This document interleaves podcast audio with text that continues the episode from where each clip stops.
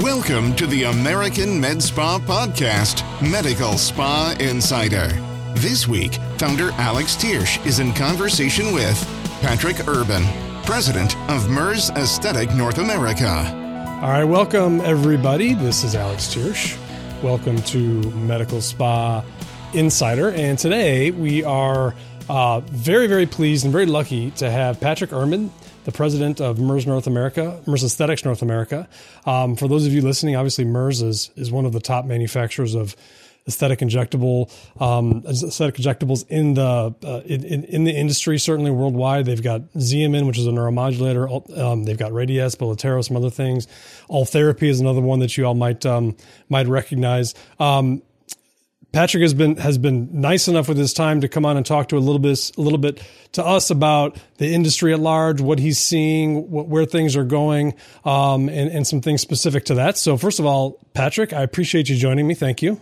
Thanks so much, Alex. Good to see you again. Always I, good to spend time with you. absolutely. So, um, I, I was we were chatting before we we we hit record here, and and I know there are some folks right now driving in their car um, who know all about um, aesthetics and they know some of the different products, um, but maybe don't don't know about Merz because a lot of them are just getting into this, and, and I know a lot of folks do. Um, I, I just named off some of your products, but but um, talk to me a little bit real quickly as to what you know what folks should know about Merz. Yeah, thanks for that opportunity. Merz is you you did a, a a great job, by the way, uh, highlighting the portfolio. Uh, the only the only thing we we add to all the great stuff you mentioned is Neocutis. So we also have that skincare line Neocutis. So it's got Neocutis, it's really so right. when you think about Merz, the, the, the areas of differentiation are as follows. Pretty nice comprehensive portfolio, as you just uh, mentioned, containing injectables, devices in the form of Ultherapy, and a partnership with a company called Salt Facial. So we also sort of act as the distributor or the sales arm for, for the Salt Facial device, and then and then Neocutis. But on top of that, I think it's also important to mention that Merz is a 113 year old family owned, privately held company. So, unlike many, and, and doesn't make it good or bad, it's just different, right? right, uh, right. Unlike many of the other companies that work in our space and compete in our space, particularly in the portfolio injectable skincare slash fronts, those are largely either publicly traded companies or they may be owned by a private equity group that's right. looking for an exit, right? right? So, so Merz has for 113 years resisted that strategy, yeah. right? And and and I think it's because there's just this heritage to it. Yeah. Now, like many of our personal families that that believe that certain things should transcend and be passed down from one generation to the next. And so this family believes that the next generation of shareholders, the up and coming group, is going to then be good stewards of this yeah. business for the next 20 or 30 years and so forth and so on. So that's how it has progressed. And that's really what makes us different. I always like to say it this way. And again, I don't mean I'm not throwing stones. I'm just saying it is not, we are not at all confused with who we serve. We serve the end consumer and the practitioners that place their trust in us. And we do that exclusively because there's no Goldman Sachs, Morgan Stanley, or anybody else telling me telling us what we've got to do. Yeah, and and and and, and you know, Patrick, I, I think I'm glad you led with that because it, it is an interesting point and, and one that is that is different. And you started to talk about it with you you know you don't have shareholders. You're not following stock indices to to to make decisions. Uh, and, and being a hundred plus years of a private owned company that that in a family owned company that is is not is pretty rare nowadays. I would I would think. What's the um, advantage? Like uh, when you operate in your space, what do you feel the advantages are to be to being privately held as opposed to a public company? I think the I think it comes down to your because obviously we still have people we serve, right? It's it's it's just that they are not necessarily Wall Street and they're not setting our numbers for all to see and, and they're not so quarterly focused. So therein yeah. lies one of the key Absolutely. advantages, right? That you can uh, we like to talk as we as we get into life a little bit about playing the long game right not everything will come to us today but if we're patient and if we follow a good goal oriented path those things may come to us in the future. We can play the long game to get where we want to yeah. go. I think at a, at a family owned, privately held company, you have a better chance of playing the long game. It is not so quarter by quarter by quarter based. It can be two years at a time, five years at a time. Where do we want to be? How do we want to grow? Now, everyone does five year strat plan, right. but you measure that in some places, you measure that quarterly or else and in other places you you sort of can take your time to build how you want to build it so you build it the right way i feel a freedom to do that yeah at Merz. so i think that's one of the key the key advantages that that offers and maybe the other is and it, it's you know in the end companies are are a product of the people who work there right? right. i always think That's right. people are it they're the brand ambassadors for any brand any company so i don't there's good people on all sides of this in every in every company whether private nor public but but in the end i think when you're living in a family environment and not subject to those short-term needs you can be closer aligned to what is mostly family businesses in the medical aesthetics arena right a lot of times right. these are family businesses these are not always corporate structures unless they've done a pe roll-up or something like that That's so right. i think it helps us be in tune more in tune with the growth prospects and the long game that the spas may need to play in terms of getting to their long-term objectives as well. Yeah, I think that's um, I think that's really astute, and and I um, I don't want to go too far down this rabbit hole because I could probably talk to you for for hours and hours. But I would love at some point. I mean, it's it's such an interesting dynamic that, especially nowadays in the days of roll ups and private equity and mergers and acquisitions, especially in aesthetics where we're seeing so much money coming in on the investment side, um, to have remained a private family owned company for as long as you have is is is is a remarkable achievement. And I I, I would be curious at some point, um, you know, to figure out you know what's been the resistance to that. What, what is, is is is it, is it purely because you um, the the folks at Merz want to have it in the family? And again, I'm not putting you on the spot here. I know this is not your decision necessarily, but uh, I was just I'm, I'm, I'm, it's it's an interesting dynamic that you've that you've got there. And I've always found that it's it, again not positive or negative. It's just different. But I, I definitely like what you're saying as far as how it puts you in line with um, kind of mom and pop owned family owned businesses because that's really what this industry is made up of at this point. Yeah, it's exactly right. And I think, you know, just the, the, the, the quick answer, and we can certainly, you know, dive into it in the future even further. Yeah. But I think the quick answer is that it, it it's how it's legacy is an interesting thing, you know, and when you're and Yeah. when you're handed a legacy to to hold, uh, different families in different areas are going to do different things with that legacy, right? And, and in some cases, whatever it may have been, it may turn into a publicly traded entity that reaches the masses, and that's not a bad thing. But here, I think that that foundation of family was so strong, and the legacy established by Friedrich Merz in the early days, 113 plus years ago, was so strong that it forced the next generation and every generation thereafter to say, this is something we want to hand off. This is something we want our children to grow up in. They don't have to work here. They don't even have to care. But if they want to, we want them to. We want them to have that opportunity. And so, like, for example, there's a younger generation right now at Merz that is forced that they have to do an internship within the company. They don't have to stay, they don't have to play here long term, but they have to understand the family business and the legacy so that they can still protect it uh, as a shareholder. So that's really important. And then this group of new individuals, I'll call them, the new generation of ownership, you know, they challenge us who've been around for a while to think differently, right? They they they tell us the things that are important to them, like s- things like sustainability, and they hold us accountable by saying, and they hold their own family members accountable by saying, yeah, give us a plan for sustainability. Don't just tell us you're on it. Show us a plan. This is the younger generation telling the the, the older generation, hey, come on, this stuff's important today. Yeah. So I love that. I think that's a great dynamic for us. I think it's cool. I think that's really cool. Um, and again, I think that's it's probably a story for another time.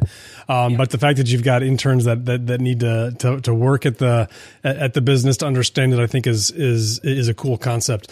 Um, one of the reasons that we wanted to have you, and, and, and I love talking to folks like you, is because you've got such a um, a macro view of the industry. I mean, Merz um, is is one of the, the the big players in the industry as far as uh, what folks are who folks are buying from, not only in America but worldwide. And and it's always interesting to get your perspective as far as what this industry is doing, where it's going. There's been a lot of choppiness as far as the economy goes. Um, certainly over the past 10, 15 years, there's been ups and downs in, in, in the economy and, and everything else. But this industry, and I'm talking about med spas in specific, just keeps to keeps plowing along and it keeps growing and growing and it, it expanding and adding in new people and new players. Um, what's your view of of the aesthetic industry right now from your level, and and and what what role does do you see Merz playing in that in, in, in the future? So I think that first of all, I'm very uh, I, I agree with everything that you said about about what we've seen historically, and even and even a little bit of choppiness now, depending on what data points we want to pay right. attention to or where we get that data, right? I mean, if you talk, yeah. if you look, live, on the TV for too long, you'll you'll leave depressed in a real hurry. Oh my god, I did. I was on not, driving in my car today, and I was like, "What the hell?" I, I thought we were like yeah. in Mad Max times, like. Yeah, well, they, they, could make you feel that way. They're very good at that. Uh, but because, but but in the end, uh, first of all, I, I reject most of that. By the way, and I and I remain extremely bullish and optimistic about where our industry is going and the underlying fundamentals that are taking it there. And I think that's important to say. Through through good and bad times no matter when we historically look at this industry uh, we have stood the test of time even in down markets even in recessionary climates. We have held our own done well perhaps not grown exponentially but we haven't lost ground mm-hmm. and we tend to then grow exponentially on the rebound we saw that in the pandemic, but we certainly saw it back in 08. We saw it in other timeframes that That's we right. could choose to measure uh, here across the aesthetics uh, platform. So I feel very bullish, very optimistic about where we're going. I think, yes, we could have a little bit of a temporary sort of treading water, if you will, because we, like I talked to a bunch of, of, of folks just this weekend, uh, advanced practitioners who, who joined us at a, at a summit meeting, and, and they were just an amazing group of people who were so transparent about what they were experiencing and so willing to help one another through these times. And I would say, if I were to summarize all that, it was we're not really seeing a slowdown in patients coming. Mm-hmm. We might see a slowdown in their willingness to spend once they're here for now, mm-hmm. but but we believe there's things we can do to get that spend to occur as we move into next year and so forth. So I think that's the general sentiment. As a company, we think we can do a couple of things to help that. Number one, um, continue to have one of the most aggressive loyalty programs in our business, which provides the right level of discounting uh, mm-hmm. uh, right off the bat for tiers. For the lowest commitment in the tier, you get the highest levels of discount by percentage with Merz products. And when you use a portfolio of products, you get the highest level of rebate all the way back to the first dollar you spend.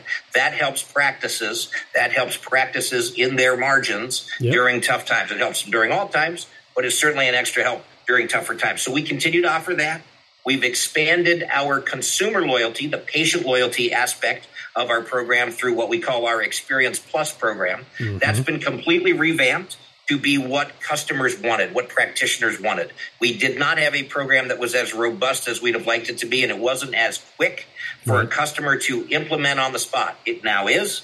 Uh, and it, it, it can be considered now a best in class program that we have relaunched, and the whole portfolio is involved. Used to be just our toxin was involved in that program, but now the whole portfolio is involved, and, and patients or consumers can use those points across a variety of elements. Uh, and the other thing is, we are the only, right now, the only program that offers extra points for returning to the provider who put you on the product in the first place. Really? So we try to keep patients loyal, not just to brand, more importantly, to practitioner, to provider. Uh, to make sure that that loyalty equation is is uh, is in, intact. That's interesting. So it's it's it's a way to tie in the the patient to the provider that made the initial recommendation to go with whether it's Xeomin or whatever it is.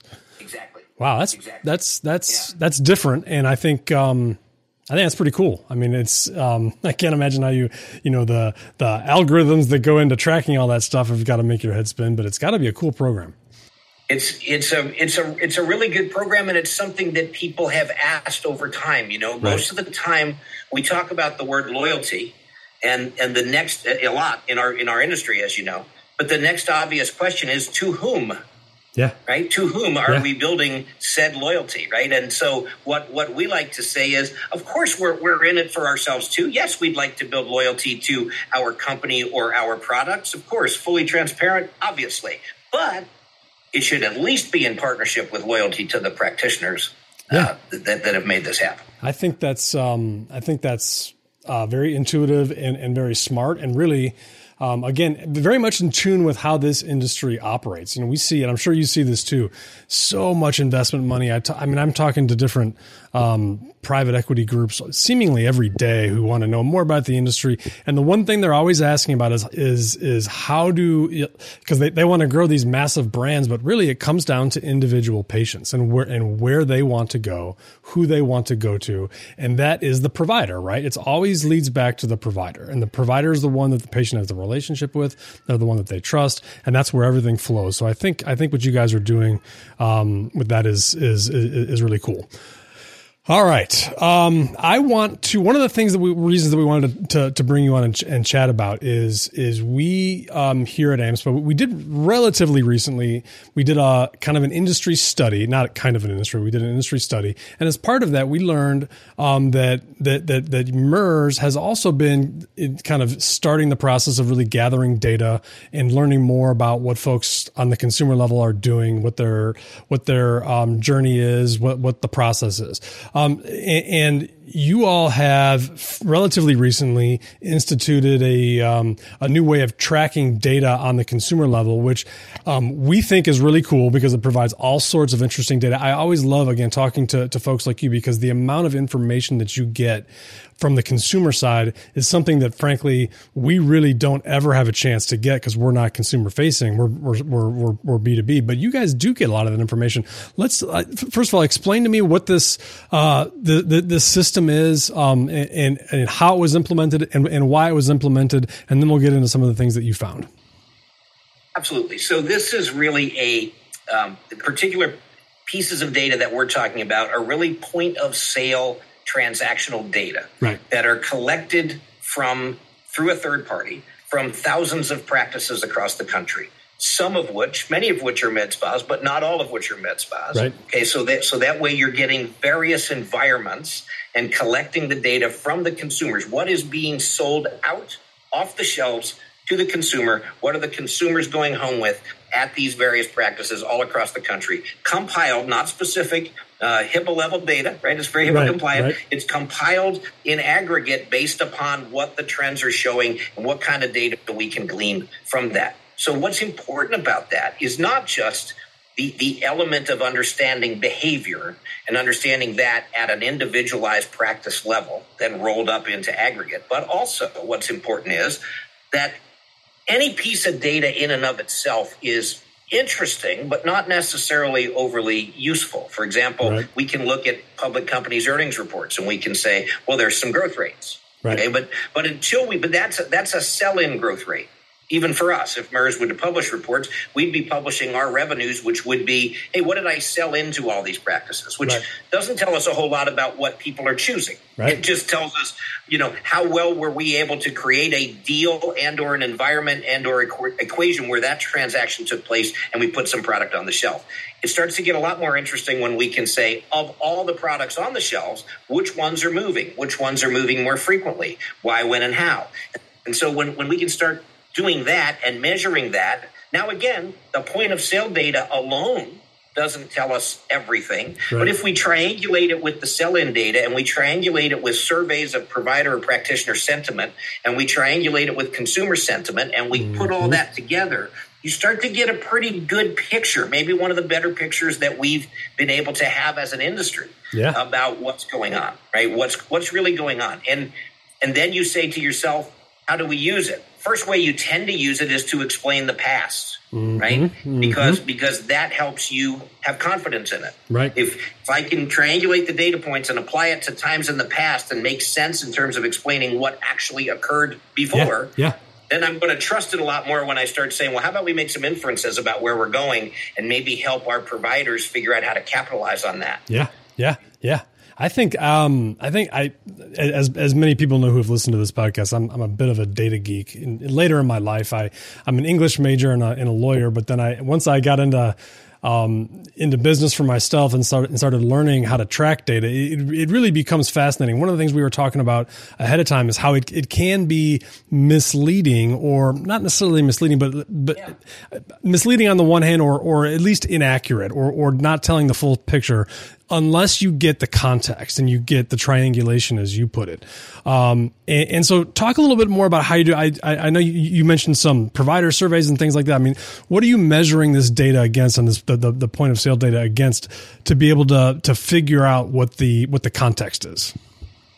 Yeah. So when you, when you, when you're looking at, at these data, you really can see sort of behaviors emerging, what's happening, what's fueling our market. And of course, we want to be very careful because our ultimate goal, and we're, we're in our infancy with this, by the way, I should yeah, mention, yeah. we've been we've been using this for the last couple of months, more looking backward to try to figure out Can we trust it? Now that we've gotten there, now we want to start really using it looking forward. And I'll tell you a few things that we're that we're seeing there. But yeah. that's sort of where we are at in this process. So what we what we really try to do is look at okay, who who is coming for which treatments? Okay. How frequently are they getting them? What kind if is there an algorithm that we can create from the data that helps providers and practitioners grow practices. If we knew the likelihood of someone doing something and in what order, and you and I saw a brand new patient today, yep. and we knew that if they were a toxin patient, for example, how long before we could get them on filler on average? Mm-hmm. What type of filler are they most likely to graduate to with, and, and, accept more readily to get them in there? What are the dollars associated with that level of growth if I go from toxin alone yeah. to toxin plus filler to toxin plus filler plus energy based device? What are the growth prospects within the within the accounts or within the practitioners for that? And then you start helping them, helping our customers ladder up what's the best way for me to grow. Mm-hmm. Now, sometimes that we're going to be the beneficiary of that, right? Merz by coming in, by having that data, we and, and and and instructing them, hey, here's some things you might want to consider. We have an opportunity to talk to them about how our products may fit that growth pattern. Right. But that's not true in all cases. Right. In some cases, it's going to say, listen, that's patient based on what they need. If I can get them on a filler, is that going to be an, an HA volumizing filler, utility HA? What is it going to be? So we may not have that. And that's still, because a lip filler. Okay, we right. may not have that, and that still may be the best avenue for that practice to grow. We're still going to tell them about it. Yeah. And if that's what the triangulation says, it's incumbent on us, and we need to be responsible enough to show everybody how to grow. Everybody wins. This whole industry wins. Yeah. All competitors win, right? All practices win when we have a pro growth strategy across our industry. Yeah. And patients that seek us, customers that place their trust in us, are rewarded for that. When that happens, uh, everyone will do fine. Yeah, all yeah. the returns will be good, you yeah. know. So we have to protect that and be careful of that, and that's why we. This is proprietary. I should mention, Alex. It's not as though no one can access this data, but the particular cut that we get and the way that we get it served up is proprietary to us. Yep. So we really are in a in a nice position here to take and offer something across the industry yeah. that's going to help everybody. It's not honestly not to be selfish. It's to try to help everybody. And yes, where we can say, look, if the data shows, by the way, as it does, that uh, that the toxin we happen to sell is the fastest growing toxin among the key demographics like millennials and Gen X and Gen Z, and it does show that, and it shows that for two years running. Um, mm-hmm. Then we're going to mm-hmm. share that. Yeah. But yeah. but if it but if it says that HA filler that we don't make is the best option to get your patient to move from a toxin, we're going to share yeah. that too. Yeah. Because because in the end, it's about giving practices what they need to succeed, and we all win when they win. Yeah, I think um, what what I, and I have mentioned this many times, but what's so exciting about being a part of this industry is that really we're you know we're on the ground floor of what's being built, and you don't often get a chance to participate in industries as they are growing. And so really all this information, this data that you're gathering right now, um, we're really kind of figuring out and learning as we go, right? I mean, this isn't stuff that's been around. I mean, there's data, there's been sales data, there's been treatment data from the plastic surgery societies. We've released some data. All of the big com- the companies have data on kind of what they're doing and selling. But really, like w- one of the big things that I always get asked is is is you know what like what are what do the patients want? What are they buying? Like uh, how are they buying it? Who's buying it? And so I, I, would love to get into that. You you mentioned millennials and Gen Z um, in relation to your specific product, Xeomin, but at the same time, um, I, I, just want to talk about that that that what you found and, and, with the caveat that I understand that you're you're still gathering this information. This is still at the at the, at, at the beginning. So as we go, we'll we'll, we'll learn more and more. We found what which I've found to be very interesting. The industry is growing like crazy, as as we all know the most med spas are still going to be treating the the the 35 to 50 year old women typically. That's kind of 35 to 55 that's really the the makes up the bulk of of patients and it, and it always has. But what we've found in in our data is that slowly but surely and consistently there is there is substantial and measured growth in the millennial and even now the Gen Z um, environment, where every year that cohort grows a little bit and a little bit more, and so it becomes a little bit bigger of the overall pie. And and I always find that very exciting for folks who are looking to get in the industry because it's I say you know look what's this industry going to look like in ten years when the millennials actually need Xeomin or whatever it is, right? That you know they're, they're doing it preventively right now. I would love to get your thoughts on that. Yeah, I think you're. Well, I think the, the data points that you're suggesting are are spot on, at least from every confirmatory uh, data point that we have as well. Uh, I think the, the the shift and continued shift in the demographic makeup of the patient population that's fueling our business is good. We don't want to leave anybody out. So I'm a big proponent that you know we want to make sure that people understand it doesn't matter who you are, doesn't matter you know what demographic you fit if uh, if there's something that you want to change that's going to help you feel more confident and, and our industry can help with that there's room under this tent for everybody and yeah. and i think that you know we're, we're we do well to make that to make that a hallmark of what we all believe in because uh, because there's a lot of people out there could use some confidence and if they choose this as a method and it's their choice then man there's some amazing practitioners out there that can deliver those results for them and i think confident people can change the world and right. and I, don't know the world I live in could use a little change. So so I so I see this as a whole big whole big picture, a whole big opportunity for us. When we look at this other demographic that you mentioned though, Gen Z and millennials, what's interesting about them,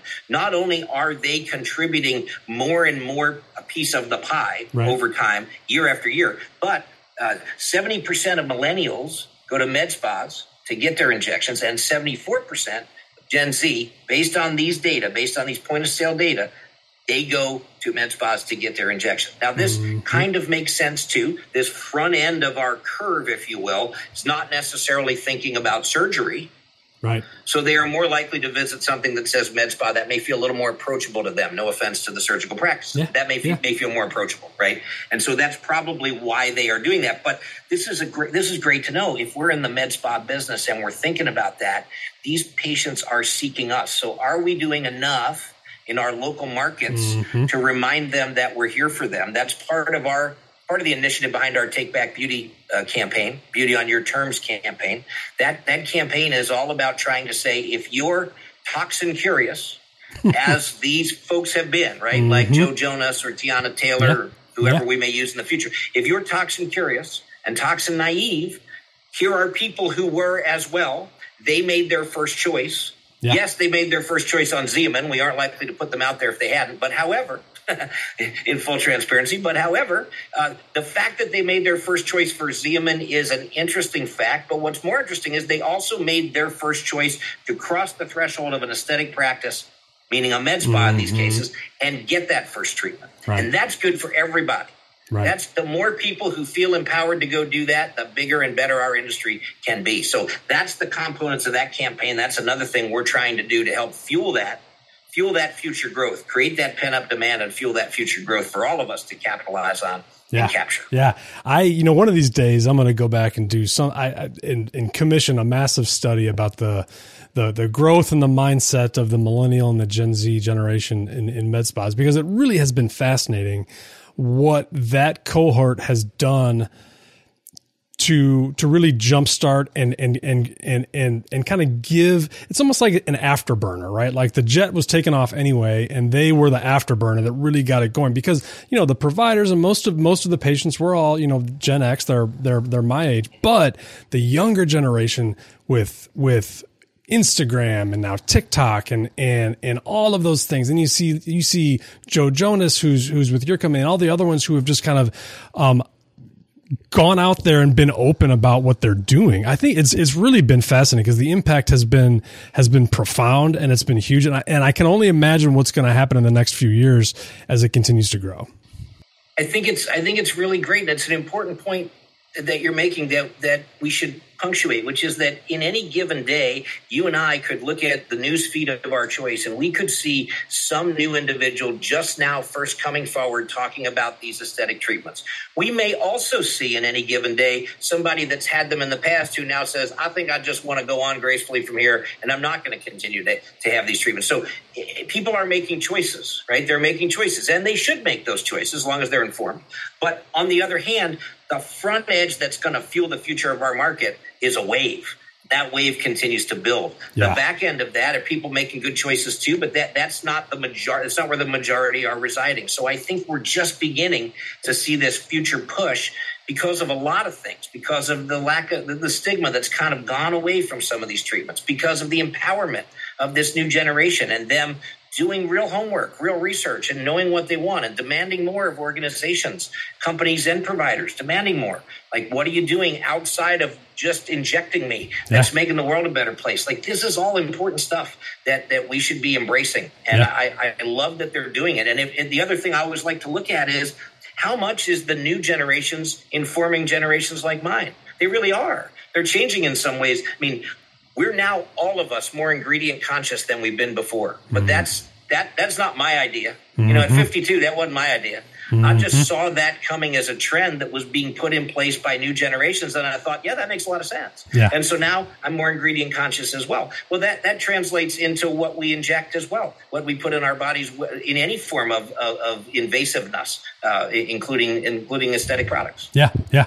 I think it's a great point. The um, the uh, you know the, the other thing that millennials, well, and and Gen Z now that, that they do is they because they're so outward focused with everything right? Their lives on on on social media you know the, in, in many ways they're holding everybody accountable because they're they're they're publishing what happens to them as it happens which is something that that that, that i think none of us are really used to. By the way i don't know if you can hear my dog is snoring in the background. Let me see if I Oh, he got, he got stage fright. I was trying to I was trying to get him on. Happy to have helped him with his afternoon nap. Um, so, um, but let's talk about you. You know what? I because we could talk again. I'm, I'm sure we could talk for hours and hours about some of the different data points. Was um, well, one of the things that that that that, that was that we talked about with kind of not only with with folks like you and companies like you, but just as internally as we start to figure out what do, what products and and what does the industry need from an internal standpoint. We look at often the you know the patient journey. What's happening with the patient journey? What like what are they doing? And you've got to have. I assume you found some some pretty interesting stuff, um, and that you're learning some interesting stuff about what that is. What's your view on that? How important is it, and and how do folks find out what to do so they can start capturing those people at the various points? it's extremely it's extremely important for sure um, and some of the some of the information that you can find and prove out as you look at these data sources are what, what i would say are pretty intuitive and you hear it and you say yeah okay i would have gathered that but at the same time there's a lot of mixed messaging out there and so sometimes it's just good to validate that what we think works actually works you know so for example it won't it won't surprise any of us but if you look at um, if you look at a, a, general med spa now, and you just you just play the law of averages, right? About twenty percent of that the revenue in that med spa, in terms of the data that we're collecting at point of sale, is coming from about six percent of the patients.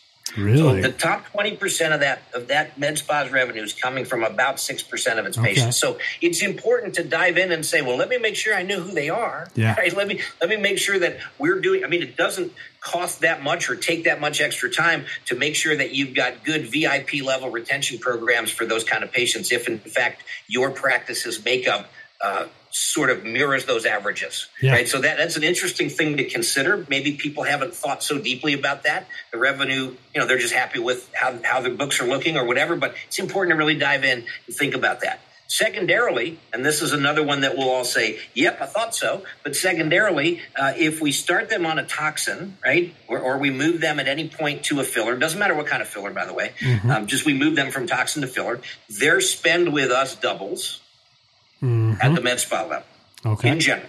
Okay. If we then move them to an energy based device, mm-hmm. their spend with us doubles again. Usually, though, most energy based devices these days are not one treatment and done. So that mm-hmm. also increases the patient visits more so than when you've got just toxin and filler, right? If you look at the average patient visits in a med spa under toxin filler, it's about three.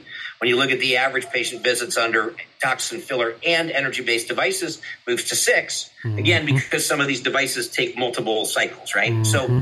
so what we have to remember is that upsell upsell opportunities and touch points with consumers are good. Right. People right. need more connection in this world in general. And yeah. certainly when we want to build trust relationships that are lasting, they we need more time with them. And we're all stressed during our day. So the timing of any one visit isn't going to be an hour and we're not going to be able to catch up on on a whole bunch of things about the family and the kids in college and the whole thing. We're gonna we're gonna have to get down to it because there's other people waiting and we're running a business. Yeah. However, if we can keep them coming back, the number of touch points that we have with them over time allow us to have a prolonged dialogue over time, and that's good for everybody. Yeah. That's good for building long term trust relationships. So I think we've got to keep those things in mind because there's a, it almost argues for a blend of things. Again, mm-hmm. people make choices about what they want to put in their practices and what they want to what they want to provide to their patients. And that's fine.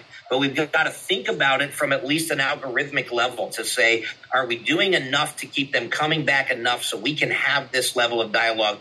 That's going to give me more options to make other options available to them. Yeah. That becomes critical to growing our business. Yeah.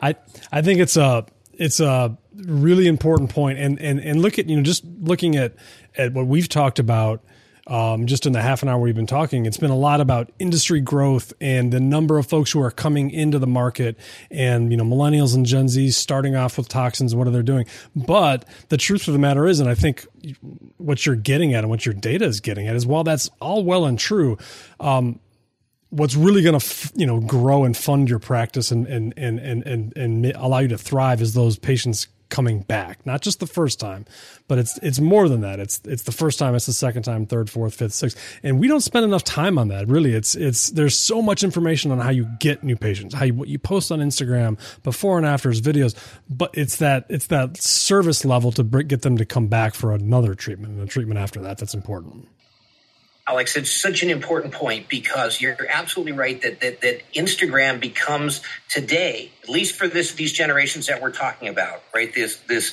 this Gen Z, this millennial, this generation, Gen X to some degree as well. We are we are making some decisions, but depends sixty percent to 80%, depending on what demographic we're really zeroing in on. But we're making a decision on the products we use or and the providers we go to mm-hmm. based on social media. Yeah. Not yeah. based on anything else, based on social media. Yeah. And some of it has absolutely nothing to do with injecting anything. Like, in yeah. other words, some of these social media posts that people are attracted to are more about celebrity of what they see the individual doing than whether or not that person has is showcasing any credential to inject. I'm not yeah. saying they're not good injectors. I'm saying social media has so taken that over. Yeah. So we got to remember that because the point you made is where is where I want to pivot to here we all think about that. Many practices think about that in terms of the attraction of new patients. But if that's where people are looking to get information, if you're not doing enough to keep them once you've attracted them, they will fall into somebody else's social media and say, well, that looks interesting. And they'll go check them out. So it becomes mm-hmm. very important that we have these long-term retention strategies for our for our patients for the consumer keep them coming back loyalty programs, rewards programs, things you can offer in the practice that set the practice apart that may be information that they need, occasional webinars for the patients to showcase new things that are cutting edge in aesthetics, whether or not they want to use them. Like these are all things to build long-term trust relationships with a with a community of people who are less likely to leave when you do. Yeah, yeah. Well, and it is that. I mean that that that trust fact. We, we talk about you know s- selling products, sales in, in aesthetic, and sales is important. But really, all sales is is educating somebody that that trusts you, right? So you have to build that level of trust. Um, and building that level of trust is done through repetition and touch points, as you said, and, and, and, and talking to folks more than once, um, doing more than just the Instagram dive. But it, what you said was interesting though, because Instagram and, and not just that, but websites, reviews, whatever it is, are so important because we, we, when I first got into this industry back in, you know, two, 2007 or so. One of the big things that plastic surgeons and derms were talking about was was reviews. How it's important to get reviews and referrals, and word of mouth referral is the number one thing to do nowadays. Though, even if you do a, a, a word of mouth referral, which is really the best type of referral you can get, this doctor is the one you need to go to. The the first thing that person you tell is they're going to go look at their social media page and their website, right? That's exactly so it's it's all it's all got to be part of this ecosystem and you've got to have all this other uh, you've got to have the I, am curious like in, in, in your time because you've been in the industry for a long time too well, what are some of the things like? What are some of the characteristics of the best med spas or practitioners? What are the things that they do to keep patients? If if if you can, off the top of your head. So, not everybody uh, necessarily loves these kind of programs, but the membership programs Yeah. have been pretty good For sure. in spas, right? I mean, you know, you, you find these days you, you you state something is good, and you'll find just as many people going, ah, that doesn't, you know, that's just where we are. But in general, I find they they do keep people. I Yeah. find when when they when you so here's the here's one key that I think differentiates really good businesses, med spa businesses, is that, and we've all got to be careful of this, by the way, and I'll, I'll raise my hand on this one too. But let let's make sure we're not spending the patient's money for them or deciding how much they're willing to spend. I see that mistake a lot. People come in and they're conditioned to think, well, here's the climate we're in, so I better offer this individual, you know, all these other options. Sometimes, you know, the the best sales are made in silence. You know, you lay mm-hmm. out the proposition and you sit back and you wait for the other person to have a reaction. Most people don't like silence, so the seller keeps talking. Yeah. and when they keep talking, it talks other people out of things they might be inclined to do had we waited another five or 10 seconds. I know it sounds like five minutes when it's five seconds or feels like five minutes, but it's not.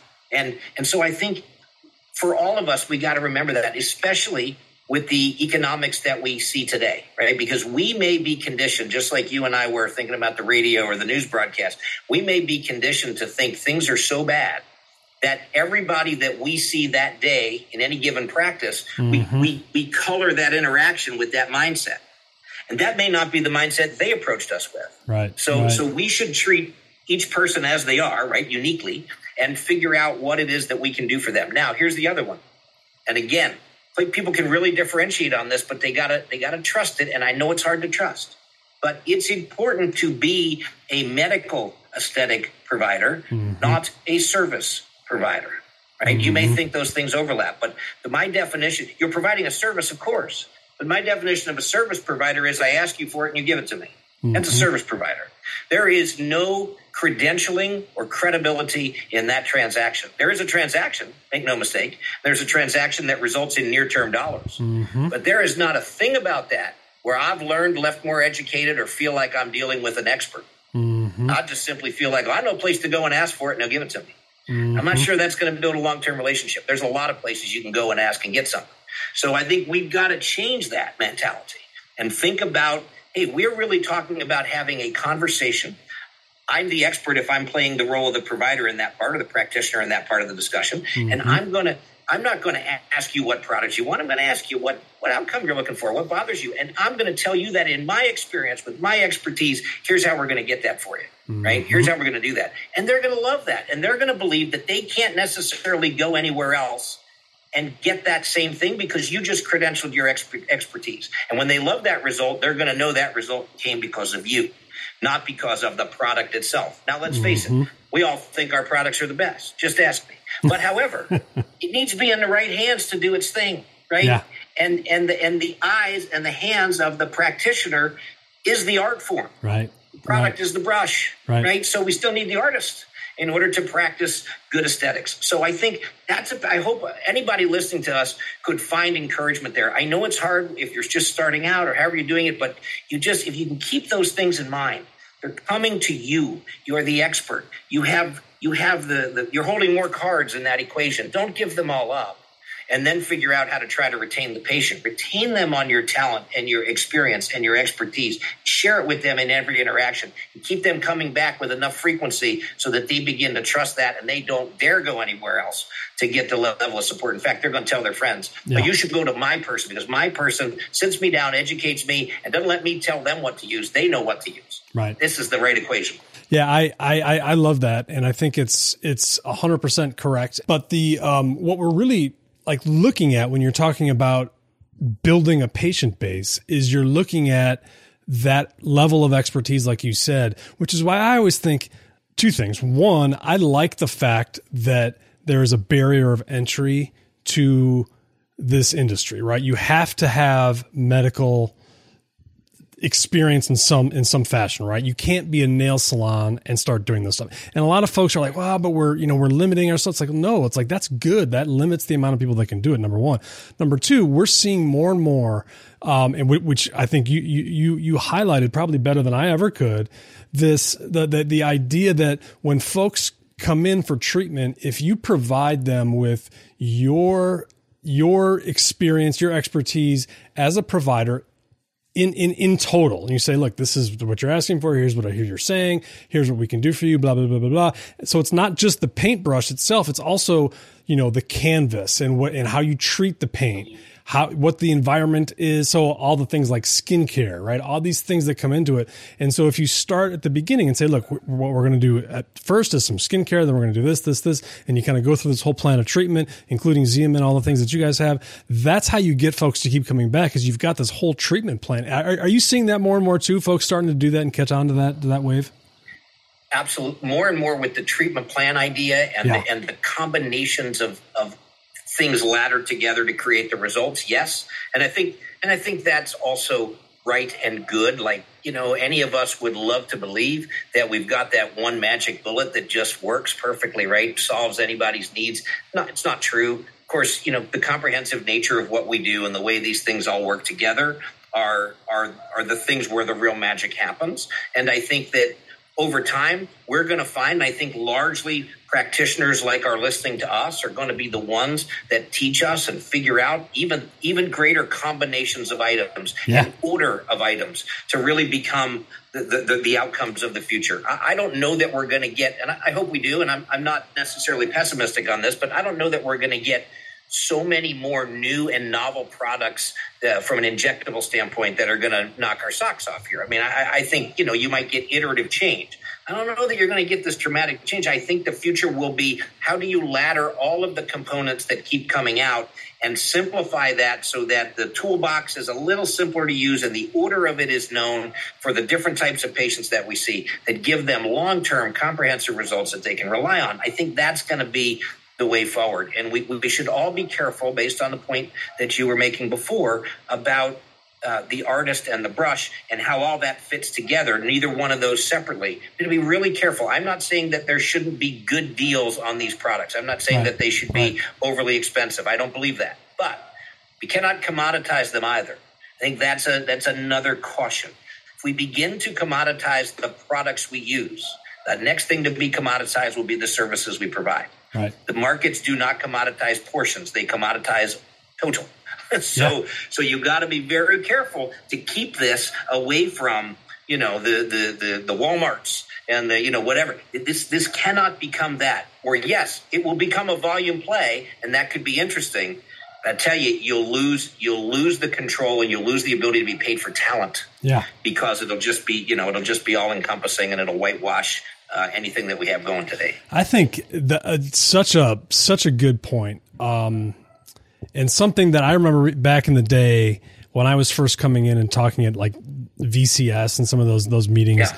Um, that was a big point of topic was the commoditization of aesthetic medicine and you know i don't think it's i don't think it's actually materialized i don't think that we are a commodity yet but i think you're absolutely right like if it you know, there's a saying if, if you're not unique, you better be cheap, right? And it's got so you've got, you know, if you want to have a unique product that is that that that requires expertise and a certain level of knowledge that's one thing if it's just going to be Walmart or Costco that's that's something totally different um, we can't get to that space because the whole reason that we're here and I'm talking to you and that you know thousands of people are listening to this is because we're in an industry that's growing so fast and, and that hasn't happened.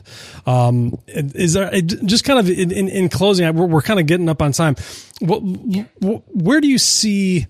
Where do you see this industry going? You've, you've talked about it a little bit as far as kind of laddering the treatments, which I think is very astute. But but like what what's the future look like in in five ten years from now? Where do you i mean are we all going to be perpetually 25 years old or um and, and and then that's kind of on a general level. And then and then specifically for Merz and and the products that you have i mean what what's your kind of role in all this and, and what are you looking to do in the future?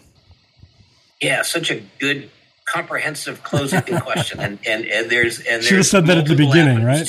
yeah. No, it's perfect. It's perfect. There, there's kind of multiple avenues to it. I think so. So the first piece is um, one other piece we are seeing that I think informs our future a little bit is that right now, if you look this year, I'm talking now 2022 from January through the data goes through uh, first week of November, okay. okay? mid November, mid November. If you look at that data point right now for the year on fillers, the filler category in general, yep. okay, you see that really there's no hyaluronic acid filler at point of sale. I want to be clear at point of sale that's beating the market every single HA filler is being used less than the market overall is hmm. saying the growth should be. The market is really being propped up and fueled by growth in the biostimulator arenas. Those yep. fillers that can be not just a dermal filler, but also a biostimulator. Yeah. Okay. We have one of those, but we're not the only ones that have one. So that's contributing to this market being a little bigger. And the HAs are not meeting that yet. That doesn't mean HA is dead. That doesn't mean anything like that. In fact, we know new HA products will be coming out uh, in, in the in the years ahead. So I'm not suggesting that at all. What I am suggesting is that there is a there is a slant now coming in the marketplace. I must assume that some of this is consumer fueled just as much as it's med spa fueled. Okay. Being comfortable offering these biostimulatory products that sort of pay you back a little more for the investment you make in them by generating or building collagen over time. Right. And collagen is still one of the most Googled words in aesthetics. So people are still seeking it. They understand it. And now you have products that can give it to you. They can get, they can be a dermal filler. They can be a biostimulator. And at the same time, um, they, they, they can because they can play most of those roles they can they can help patients develop over time build their collagen and what does that ultimately translate to you know maybe we can't say it in in in some study that's been done but it's skin quality Right? right? When people, when you build, when you and I build collagen, we have better skin quality. So when we think about can we be 25 for life, maybe not, but I think we can freeze time where it is for a while, for a long while actually. Uh, when we when we use all of the tools in this industry that are available to us in conjunction with collagen generating, biostimulatory, heat inducing, injury causing elements that, upon the healing process, stimulate massive production of collagen. I mean, right? That's that's oversimplified what we're doing on so many levels here. In addition to then the contouring and the volumizing and the filling and the energy based stuff and all that, right? And then we're protecting with a good skincare line uh, long term. If we're doing that, I believe this study's not been done, by the way, but somebody should do it. And maybe I'm talking to myself, but somebody should do it. Which is, which is, I'm pretty sure if you look at patients or consumers on on certain treatment regimens and you follow those patients from the time they began a regimen up until let's say they're on it for five or ten years. And some practices have patients that deep. You could maybe go into the database and get before and afters. I'll bet you with the right combination of materials those folks haven't aged visibly. Visibly now right? So there is something to that. And i do think that we all want to look natural and we all want to look our age but not older.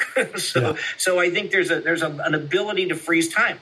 Uh, and I see it. I see it even now. I, I, meet people every day who are of an age group and they look absolutely amazing. And I think to myself, there's no way that you're that that's true. That you're that that you're yeah. that age that you said you were. But they are, and they just look amazing. And so I think it can now there there are others that we see who are not the billboards for aesthetics, right? Where you go, yeah. oh my gosh, someone overfilled them, someone did this or that, and that. Again, we have to be careful because people every day are making a decision about whether they want these treatments based on who they see walking around. So we have right. to be very careful, right? Right. But I think we are being careful. The future will be about the combination of these elements and the definition of regenerative medicine, how it ultimately gets defined, and then ultimately what tools are available under that and where that goes.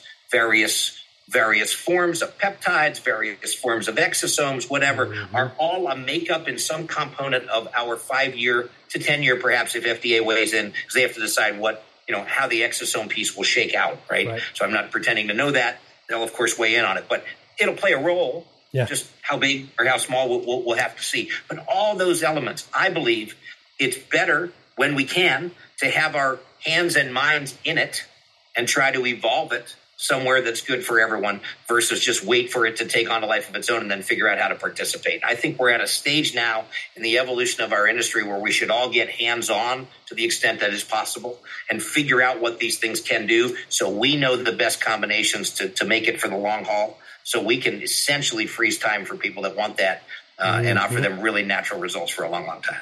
Yeah, and, and I think that that that ties in also to what you were saying with respect to the younger generations that are coming in because they're very conscious of ingredients and what it's going to do. And with the with the biostimulators as you're talking about and and um, I believe it's Radiesse is is is, is the one that that that that, that Merz yes. makes? Okay. Right so, on yes. and and um so that kind of thing that actually stimulates and generates your own body producing things is going to be very very attractive to people. Just real quick i mean um, talk about because I, I, I know you've, you've done a lot of, of research and a lot of information on biostimulators. Uh, what does Radiesse do? What's the kind of what's the what's the whole the the reason behind biostimulators if there's folks riding in their car who may be looking to get in the industry and don't don't know a whole lot about that? Yeah Radiesse is so versatile. I always think about it or I, I try to talk to people about it being one of the more versatile products that you have. Yeah. Um, we all can think about uh, a, a, line of HA filler, for example, which each part of that line is labeled by what it does, right? Perhaps there's a lip filler and a volumizer and whatever, whatever, right? But in Radiesse, you sort of have a dermal filler. And then if diluted or hyper diluted to certain levels, you have potentially a biostimulator. And right. so that within that same product, you, you, the artist, can do different things with it in order to make it work for you in, in that particular patient based on what they'd like. So a lot of the things you might do are off label. so, yeah. so I can, but, but, but, but in terms of the dermal filler, great for structure and contour. It's a calcium hydroxylapatite product. So when you have the calcium component, it's going to be good for structure right? It's going to be good for contour, jawline indication. Just now, the first product. I know there'll be more coming, but it is the first uh, with a jaw with an indication for jawline. Yeah. Um, so so that so, and, and, and it just helps with that level of structure. Uh, if you know your way around Radiesse, you can make it do a lot of other things. I'm not saying it's right for every single patient in every single occasion. I'm saying it's right for a lot more people than it gets used on today. That's what I am saying, and I feel pretty good about saying that. So, so you know, but it's all about learning what it does and how to use it in its best uh, capacity, yeah. right? And and so I think there's there's plenty of avenues to help with that. One of the things that that that Merz offers um, that's, that's kind of unique also is that we offer a group of medical affairs uh, folks that can come uh, on unsolicited requests, of course. But if people have things that they want uh, to learn, mm-hmm. this group can come by, and as long as there's published data to allow them to instruct on, mm-hmm. they will be able to, under the Med Affairs umbrella, they'll be able to talk to customers and help train them so that they can administer these treatments. So if people aren't comfortable with products biostimulators or products like Radiesse, for example, and, and, they want to use it in both an on or off label capacity. They can't talk to our salespeople about that, but they can certainly submit that and get some Med Affairs assistance yeah. to include deployment all the way to their office to try to help them and educate them through it and even do some hands on with them. That's awesome. That's awesome. All right. Uh, so Patrick, I really appreciate you taking the time. I know as president of Merz North America, you are extraordinarily busy and your time is valuable. So taking the time to to chat with me and chat with us about um, about about Merz and the industry at large, I think has been has been very valuable. It's been fun. We probably could have talked for another couple hours. Um, I'll give you um, last word just on what um, um, you know anything you want to say just as far as before we sign off? And and and and, and by the way Merz will be at medical spa show. You guys are, always play a big role. So if you want to learn more about them um, february 1st through 5th come to come to the Wynn las vegas and come to the medical spa show and learn about them.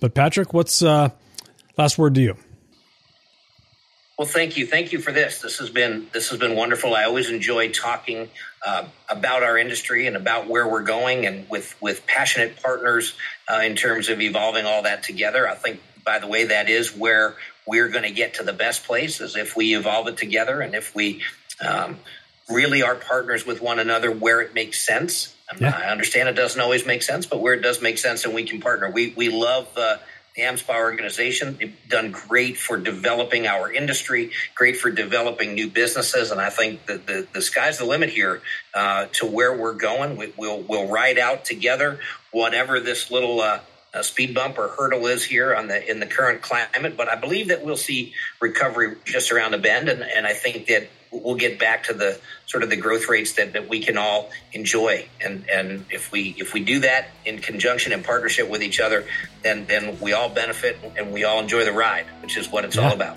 I agree. Well said. Uh, appreciate your time, and we'll talk to you soon. I'll have to have you back and, uh, and, and get some more of this data once you once you gather some more. Okay. Thank you. Love to do it. Thanks for joining us this week with the American Med Spa Podcast, Medical Spa Insider. This week, founder Alex Thiersch was joined by Patrick Urban, president of Merz Aesthetic North America. If you're new with us, click on the subscribe button. Then receive new content when it happens. Leave a rating and a review. See you on our next episode.